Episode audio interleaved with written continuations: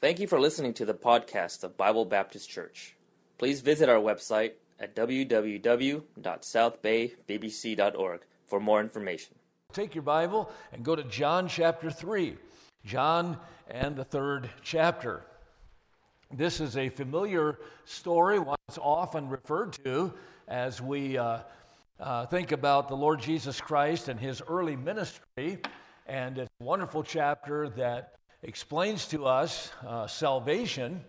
And I want to look at it certainly from that aspect this morning, but also the aspect of our faith, our trust in the Lord Jesus Christ. John chapter 3. Let's read the first three verses. We'll dive into a little more of the chapter in just a moment. There was a man of the Pharisees named Nicodemus, a ruler of the Jews. The same came to Jesus by night and said unto him, Rabbi, we know that thou art a teacher come from God, for no man can do these miracles that thou doest, except God be with him. Jesus answered and said unto him, Verily, verily, I say unto thee, except a man be born again, he cannot see the kingdom of God. Nicodemus comes to the Lord Jesus Christ questioning the Lord's trustworthiness. Keep in mind, Nicodemus, this is not his first encounter with things about this so-called Messiah that he has heard about. Nicodemus is well aware as a Pharisee, as a ruler of the Jews, concerning the rumblings with the Lord Jesus Christ. I mean, he is aware that this man has come on the scene. He is supposedly the Messiah that the Old Testament prophesied. So Nicodemus, though he comes at night, is not completely in the dark here, right? He knows some things about Jesus Christ. He would certainly have been aware of John the Baptist's words back in John chapter 1, where Jesus walking, John looked at him and said, Behold, the Lamb of God, which taketh away the sins of the world. Nicodemus would have heard about that. He would have heard that John the Baptizer was saying that this is the Messiah, this is the one we've been waiting for. And so Nicodemus would have gotten word of that as a Pharisee. He was aware, of course, of Jesus' baptism. Jesus came to John and desired baptism of him there in the Jordan River. And you recall that when they came up out of the water, the heavens opened, and the Spirit of God descended like a dove and lighted upon him. And lo, a voice from heaven saying, This is my beloved Son, in whom I am well pleased. No doubt the word of that had spread quickly, that this voice from God himself in heaven had put his stamp of approval upon this one, Jesus Christ. Nicodemus would have been aware that there were a group of people starting to follow the Lord Jesus Christ. He would have known of this little band of disciples that Jesus was gathering around him. In John chapter 1, Jesus is with Andrew in verse number 40. And then Andrew brings his brother Simon, Peter, in verse 42. And then we see Nathanael, and then we see Philip in the next two verses. And so Nicodemus was aware that there was a group of people beginning to gather around this one that was pronounced the Messiah. He would have been aware of Jesus' first miracle, no doubt, in John chapter 2. Where Jesus turns the water into wine at the wedding there in Cana. He was aware of the cleansing of the temple that would have taken in place in chapter 2, where Jesus went in and uprooted the tables and threw out the money changers and said, You've made my house a house of merchandise, and it should be called the house of prayer. And that word would have spread rapidly. Nicodemus was aware of the Lord's prediction of his own death, burial, and resurrection.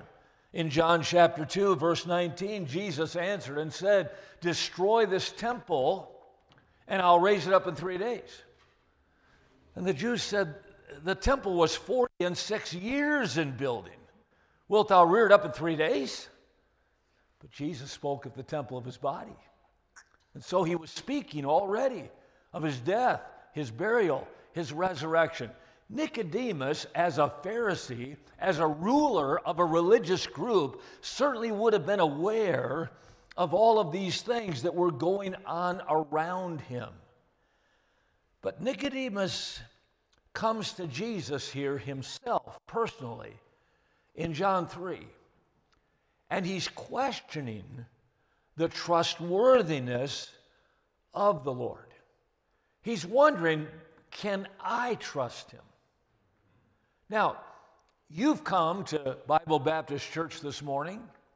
You've stepped inside the doors of a church building on a Sunday morning. And no doubt you are aware of some things in the Bible. You have studied the Bible.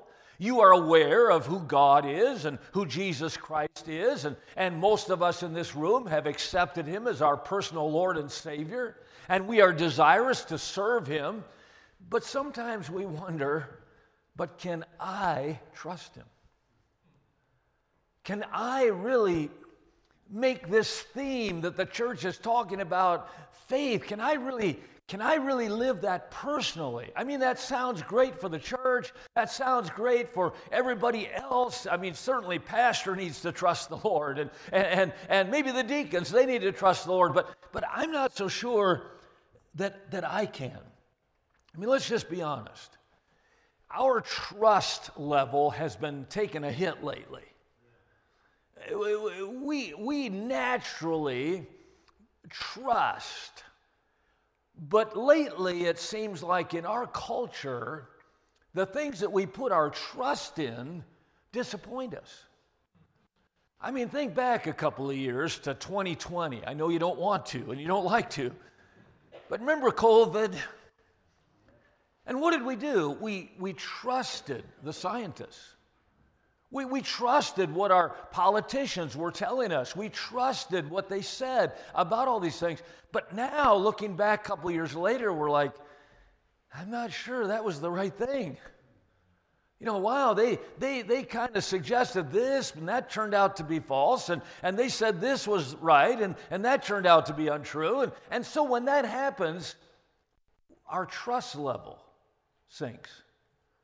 We vote for a politician. We hear the campaigns, we hear the speeches, and everybody says this is what we're going to do, and this is what has to change, and we elect these officials, and they get into office, whether on the local or the state or the federal level, and we put our trust in them, and then they get in office, and it's like, hello, you know, what are you doing?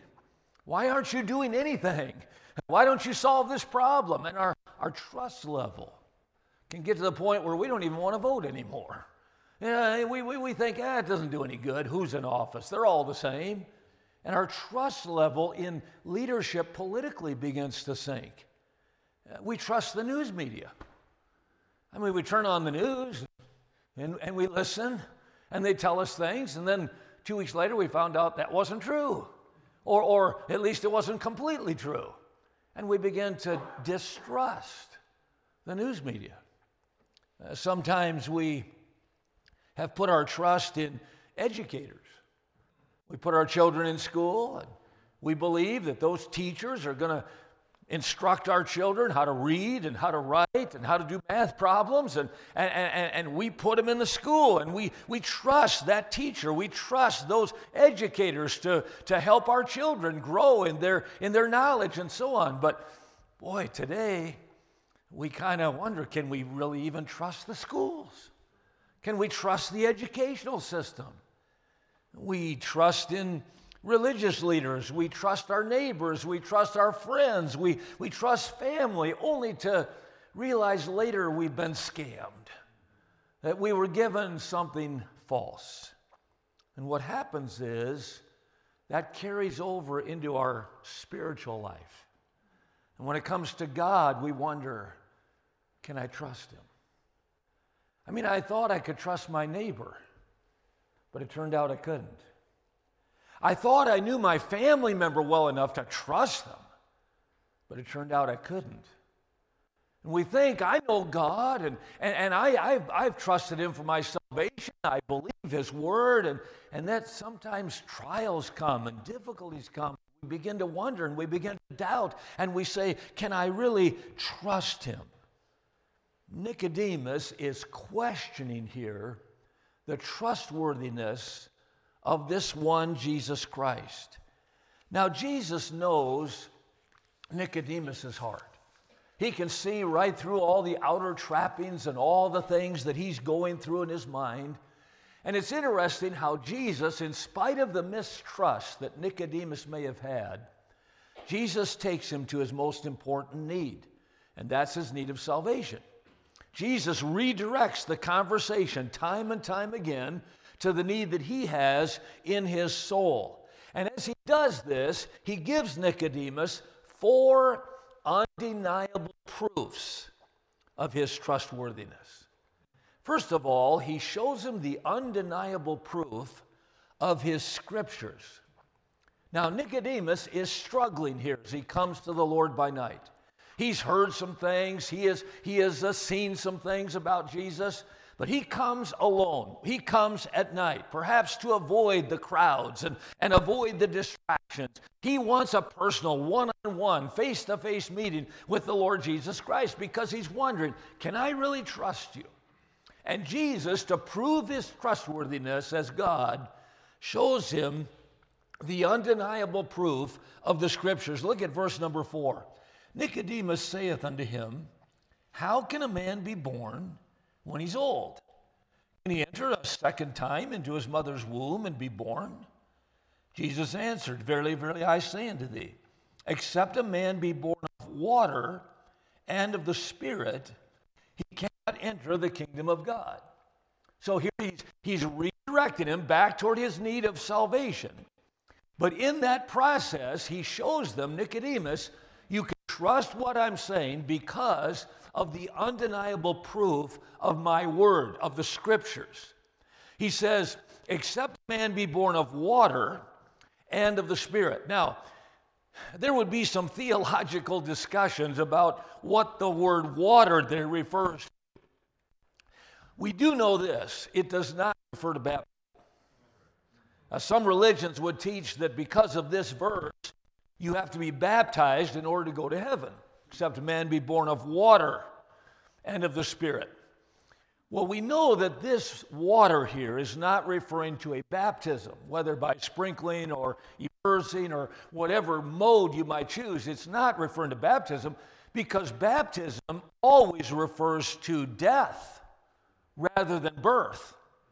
And the context of the passage is Jesus and Nicodemus, you need to be born again. You need to have a new birth.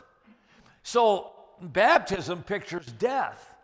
Therefore, we are buried with him by baptism into death, right? So when we get baptized after salvation, we go into a tank of water, we stand in that water, and our body and that water form a picture of the cross, the death of Jesus Christ. We are then lowered beneath that water to picture his burial of 3 days and 3 nights. And then we're raised out of that water to picture the newness of life that Christ has given us through his resurrection. So baptism pictures that death, that burial, and the resurrection of Christ. It certainly is not pictured here in the context of this scripture. So he's not talking about baptism. Now, there would be, in the context of this conversation, this water obviously could refer to Nicodemus's physical birth. As you know, a baby inside the womb of the mother is encompassed in water, isn't it? When your water breaks, it's time to go to the hospital, right? When the water breaks, it's time to have the baby. So birth physically is a water birth in that sense. And in the context, Jesus said, you must be born again. And Nicodemus is like, wait a minute, how do I do that? How can I get back into my mother's womb and be born again?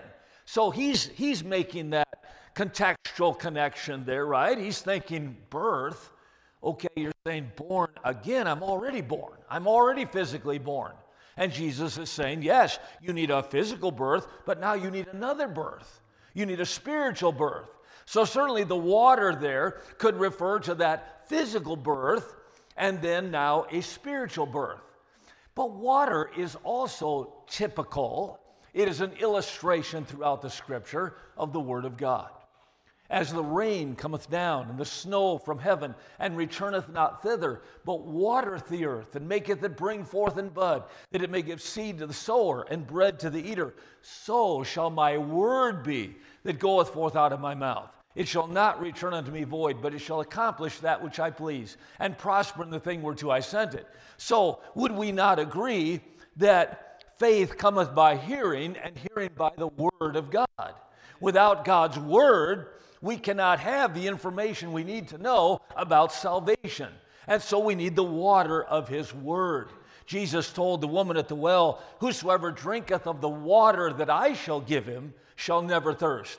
For the water that I shall give him shall be a well of water, springing up into everlasting life. Revelation 22 and verse 17 says, the Spirit and the bride say, come, and let him that heareth say, come, and let him that is athirst come and take of the water of life freely.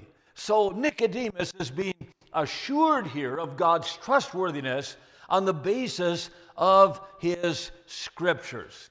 Of his own will begat he us through the word of truth. Lay apart all filthiness and superfluity of naughtiness, and receive with meekness the engrafted word, which is able to save your souls. So the trustworthiness of God is proven through his scriptures that cannot, according to John 10:35, be broken. Heaven and earth shall pass away, but my words shall not pass away. The grass withereth, the flower fadeth, but the word of our God shall stand forever. Many years ago, there was a famous atheist by the name of Voltaire. And Voltaire would go everywhere preaching that there was no God, that the Bible was foolishness. And Voltaire vowed that in his lifetime, they would destroy every copy of the Word of God in the world. That was his goal. That's what he was set out to do. And he predicted that the Word of God would vanish from the face of the earth. You know that within 1 year of Voltaire's death, his own house was turned into a Bible distribution center by the Geneva Bible Society. You know, people laugh at the Bible, and they make fun of the Bible, and they say, oh, you worship a paper pope and all that kind of thing, you know. But God's word stands, doesn't it? And God proves his trustworthiness to us through his own scriptures. But then he proves his trustworthiness through his Spirit. Did you notice there, he said, except a man be born of water and of the Spirit. Now, Nicodemus is still skeptical here. In verse 6, Jesus says, that which is born of flesh is flesh, and that which is born of spirit is spirit. Marvel not that I say unto you, you must be born again. No doubt Nicodemus still has this puzzled look on his face as he's speaking to Christ. He's still not comprehending it. He's still not understanding it. And so Jesus expands it further. And he talks about the undeniable proof of his Spirit. For a person to be saved, they need the seed of the Word of God to be planted in their heart. That's why we go out soul winning. That's why we give people gospel tracts. That's why we invite people to church. Because we know that if we can get the seed of God's Word into their heart, God has a chance to use that seed to bring forth regeneration.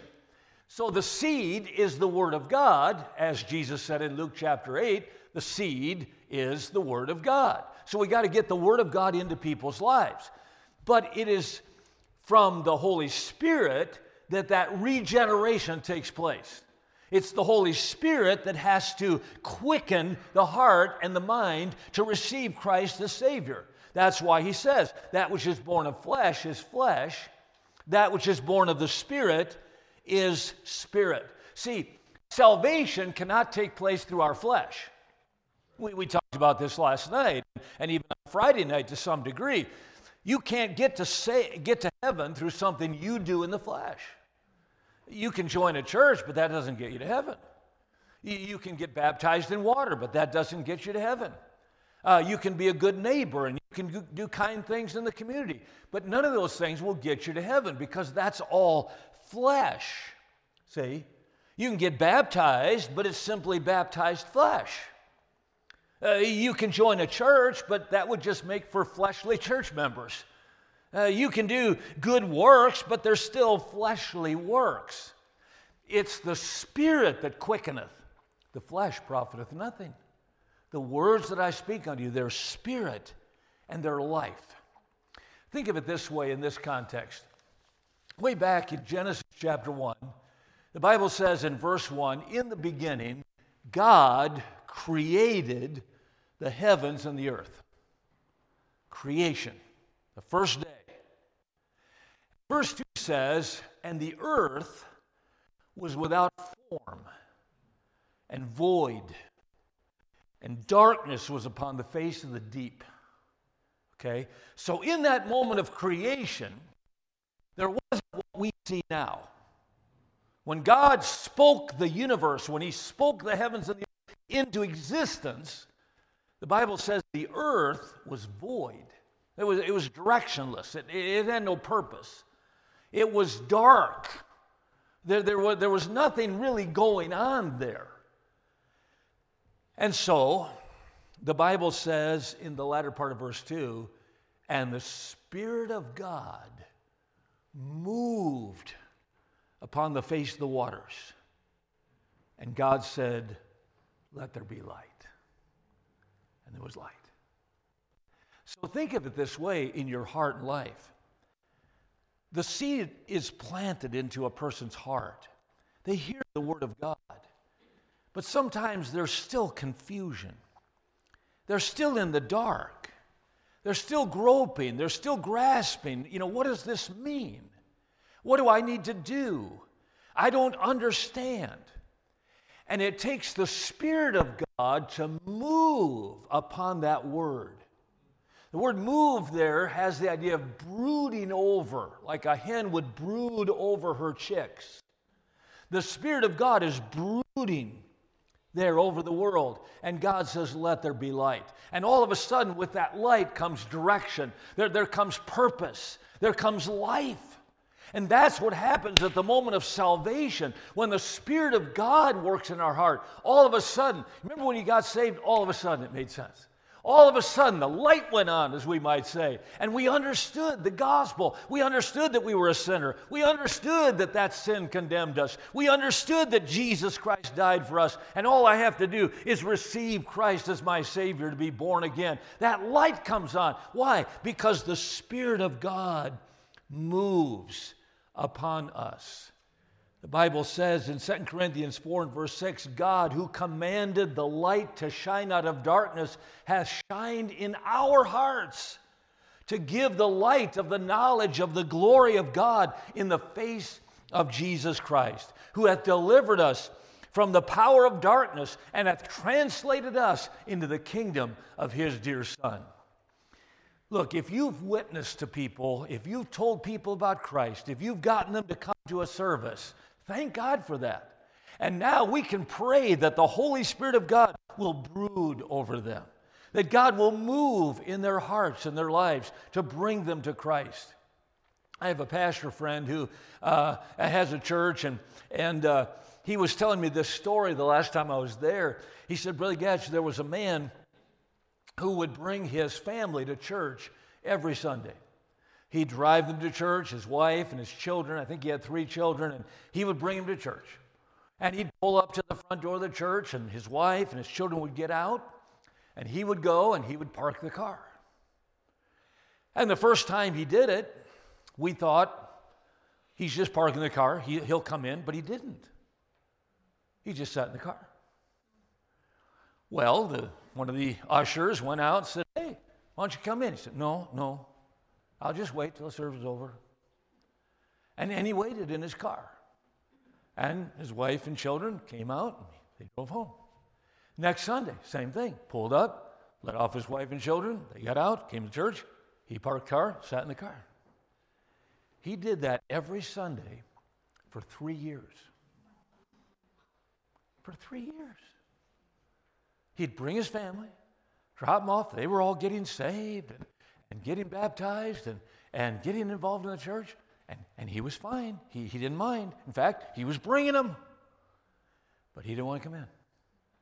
The pastor went out and talked to him, and deacons went out and talked to him, and friends of his family went out and talked to him, invited him in, and he'd say, no, I'm okay. I'm okay. I'm just waiting.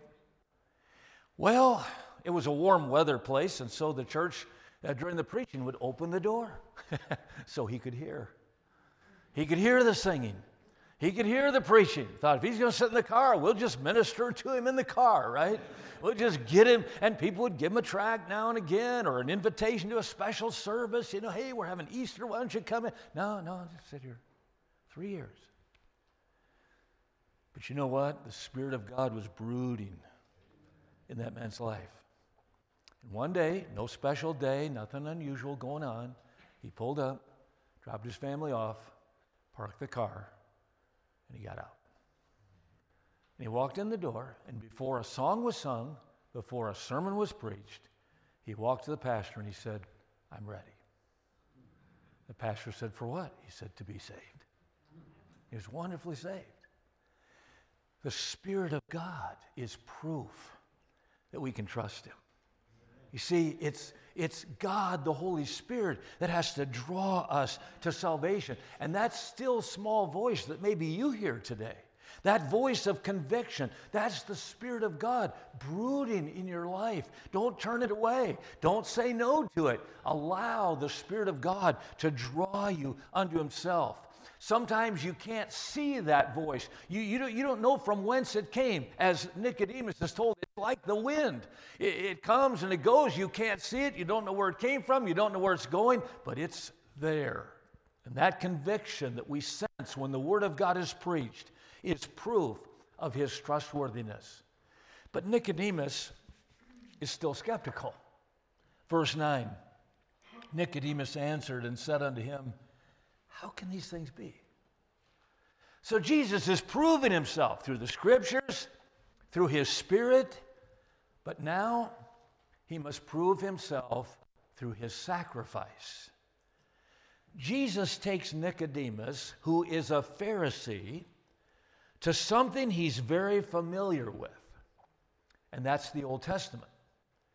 These Pharisees knew the Old Testament very, very well. In fact, a Pharisee, as Paul was before he got saved, Paul was a religious zealot. Paul knew, he said, touching the righteousness which is in the law, blameless. Most of these Pharisees had memorized the law. They kept over 630 commandments concerning the law. So Nicodemus would have known well the Old Testament. He was schooled in it. He was committed to that Old Testament law and keeping the law. That's why he had this struggle about putting his faith in Christ, because he was relying on something else. And so Jesus, in His love, in His mercy, He takes him back to the Old Testament, and He proves Himself and His trustworthiness through His sacrifice. Look at verse number 10. Jesus answered and said unto him, art thou a master of Israel, and knowest not these things? Verily, verily, I say unto thee, we speak that we do know, and testify that we have seen, and ye receive not our witness. If I have told you earthly things, and ye believe not, how shall ye believe if I tell you of heavenly things? And no man hath ascended up to heaven, but He that came down from heaven, even the Son of Man which is in heaven.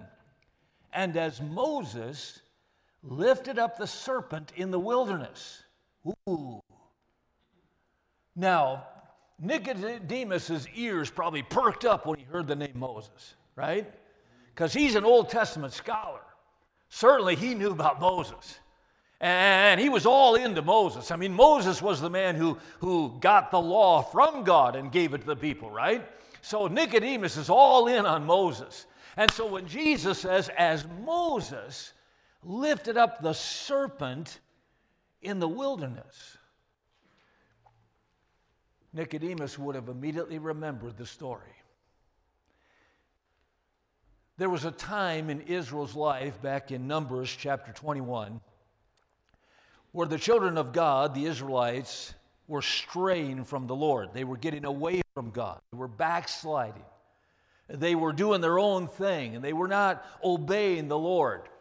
And so, as God does with his children, he begins to chasten them. He brings some judgment into their life to awaken their conscience, to get them back on track. And you remember the story how serpents appeared in the camp of the Israelites and began to bite them. And everyone that was getting bitten was dying. And so thousands of people are dead, and Moses cries out to God. He says, God, have mercy on us. Stay this plague.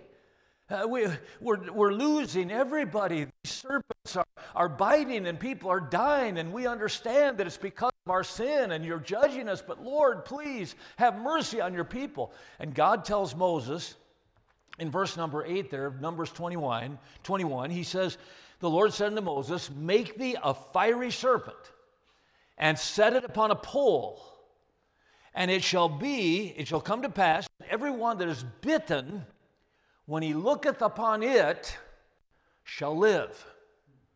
So he says, here's what you do, Moses. Here's how we'll stop the plague. Get a pole, take a fiery serpent, put it on the pole, lift it up in the camp, and tell the people, if you'll look on this serpent on the pole, you'll live. If you refuse to look, you'll die. And so Moses made a serpent of brass and put it upon a pole. And it came to pass that if a serpent had bitten any man, when he beheld the serpent of brass, he lived. Now, way back here, hundreds of years ago, what is that all about? Well, Jesus is about to tell Nicodemus what that was all about. Moses makes a serpent of brass. Now, why would God tell him to make a serpent? Well, a serpent was the most appropriate emblem of Satan and the poisonous nature of sin that brings death to all men. You remember when we meet the devil the first time in the Garden of Eden, he comes as a serpent. Now, the serpent was more subtle than any beast of the field that Lord God had made. And the serpent says unto the woman, that God said, you know the story. So the serpent, the snake, was the most appropriate emblem or symbol of Satan's work and the poison that he injects into us by tempting us to sin. And that sin brings forth death. Every man is tempted when he's drawn away of his own lust. Lust, when it's conceived, brings forth sin. Sin, when it's finished, bringeth forth death. The wages of sin is death. So this serpent was picturesque of what Satan's work is. He injects sin into our lives through his temptations, and that sin produces death. Now, why a brazen serpent? Is that important? Well, it is very important. Brass speaks of divine judgment. You might recall in the tabernacle, they had a brazen altar in the tabernacle, an altar of brass. Brass is the hardest substance known to man. It's harder than iron. It's harder than clay, obviously. It's harder than gold. It's harder than silver. Brass is the hardest substance there is. God had commanded them to make a brazen altar in which to place their sacrifices on for sin. So this brazen serpent is very important because the brass symbolizes the divine judgment upon God, and there was only one who was hard enough, if you please, to withstand the judgment of God. And that was the one that was coming. That was the one Nicodemus is about to meet, the Lord Jesus Christ. You see, that serpent was made of brass because it symbolized sin, it symbolized the divine judgment, but it symbolized the Lord Jesus Christ who would be lifted up on that cross. And he was the only one that was sinless. He was the only one that could possibly have gone to that cross. He was the only one that could have possibly been the Savior because he was indeed the Son of God. The trustworthiness of God is proven through this sacrifice. Christ hath redeemed us from the curse of the law, being made a curse for us, as it is written, cursed is everyone that hangeth on a tree. God sending his own Son in the likeness of sinful flesh. In Philippians chapter 2, who being in the form of God, thought it not robbery to be equal with God, but made himself of no reputation, and took upon him the form of a servant, and was made in the likeness of men. And being found in fashion as a man, he humbled himself, and became obedient unto death, even the death of the cross, that he might taste death for every man. So, verse 15, he says, in verse 14, Moses lifted up the serpent in the wilderness. Even so must the Son of Man be lifted up, that whosoever believeth in him should not perish, but have eternal life. For God so loved the world that he gave his only begotten Son, that whosoever believeth in him should not perish, but have everlasting life. For God sent not his Son into the world to condemn the world, but that the world through him might be saved.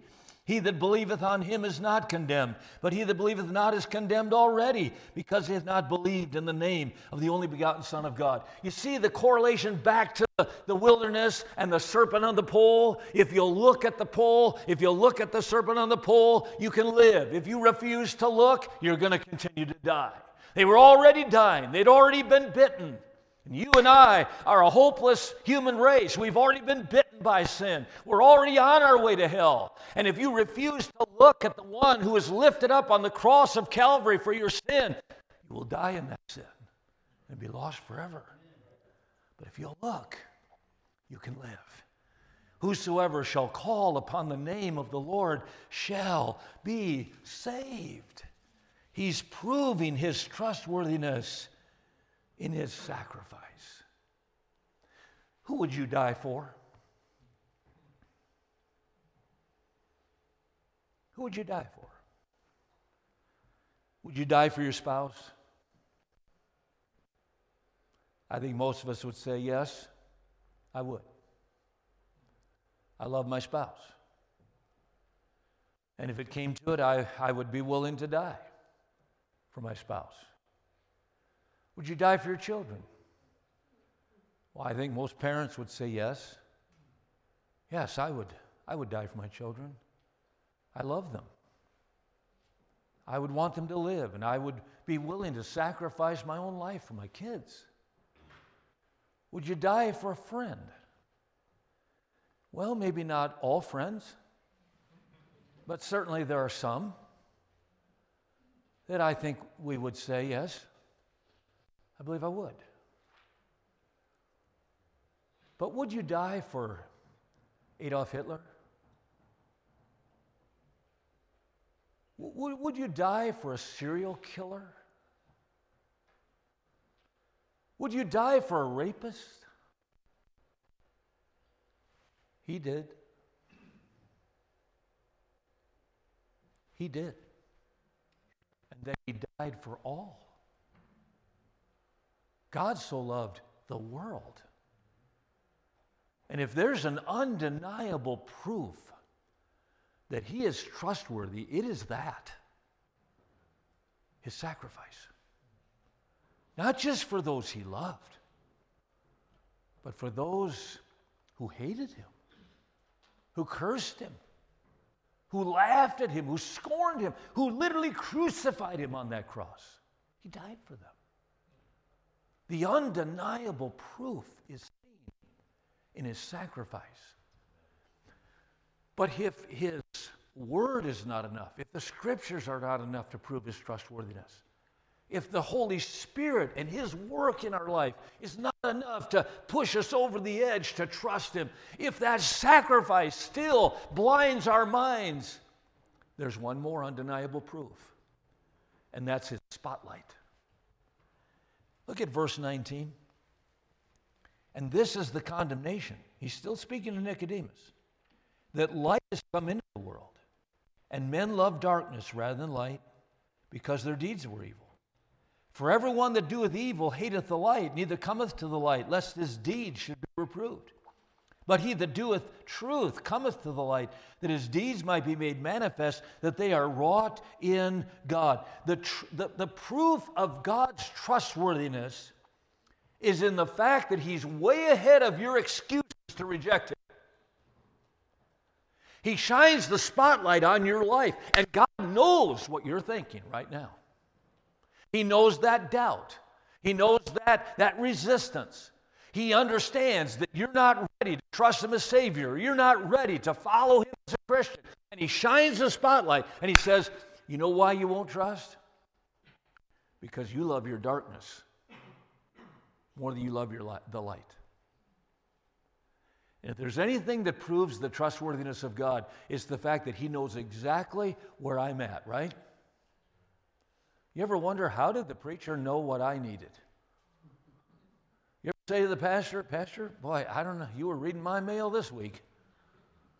Well, it wasn't the pastor that read your mail. It was the Holy Spirit. It was God himself.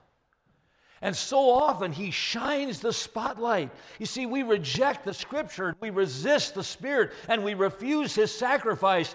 Why? Because we relish in our sin. This is the condemnation. Light is come, but you love darkness rather than light. We choose the darkness over the light. How sad that even when God shows us, this is what you need, Nicodemus. You need salvation. You need Christ. You need to be born again. So often men turn away because they don't want to give up the darkness for the light. And Christian, we can start losing our trustworthiness. Not because we don't know that God is true. Not because we don't know that he's honest. Not because we don't know he keeps his promises. We choose to not trust him because we want to live our life the way we want to live it. We don't want to give up. We don't want to sing that song the lady sang ago, anywhere and everywhere and anything and everything. We want to hang on to some of that. I love the word whosoever in the Bible. It's found here in our text. That whosoever shall call upon the name of the Lord shall be saved. Whosoever will may come. Whosoever means everybody. It means anybody.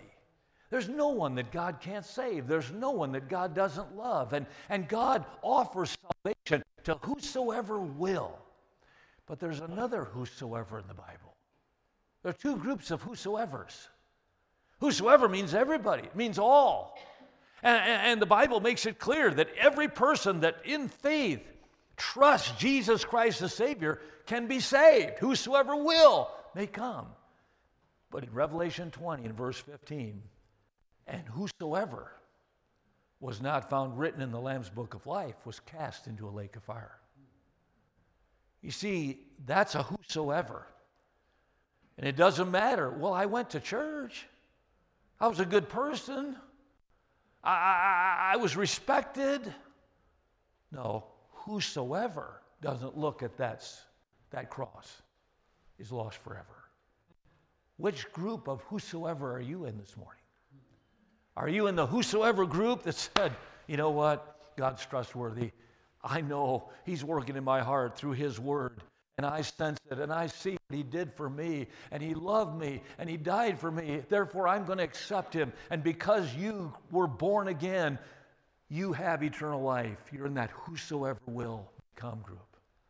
But friend, if you walk out today and reject Jesus Christ because you're hanging on to some doubt or some fear or some sin in your life, whosoever was not found written in the Lamb's book of life was cast into a lake of fire. That's your choice, which group of whosoever you're in.